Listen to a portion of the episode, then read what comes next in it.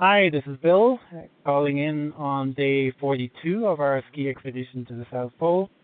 Um, we're uh, everybody's doing well. We're progressing along. We we hit 88.34 today after eight hours of travel and covering 13.9 nautical miles, so around 25 kilometers.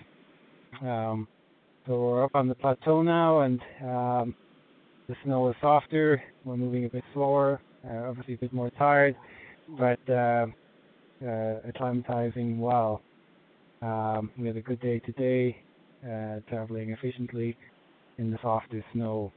Um, it was a sunny, beautiful day here in Antarctica, although again, uh, temperature is starting out around minus 21 with a wind chill of minus 30 Celsius. So we're um, working well as a team, um, and I think uh, teamwork is particularly important at this at this stage in the expedition as fatigue sets in and it's easy to get lax about things or just overtired. But uh, everybody's working really well together and picking up, uh, helping each other out.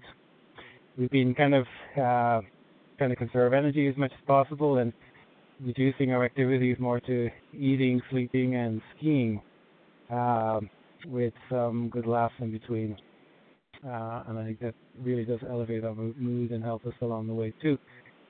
Uh, I would like to thank uh, a couple of people, actually, uh, Katrine and Jim, for helping me out with the website for Basic Health International and uh, filling in for my sort of uh, um, inadequacies when it comes to some tech stuff.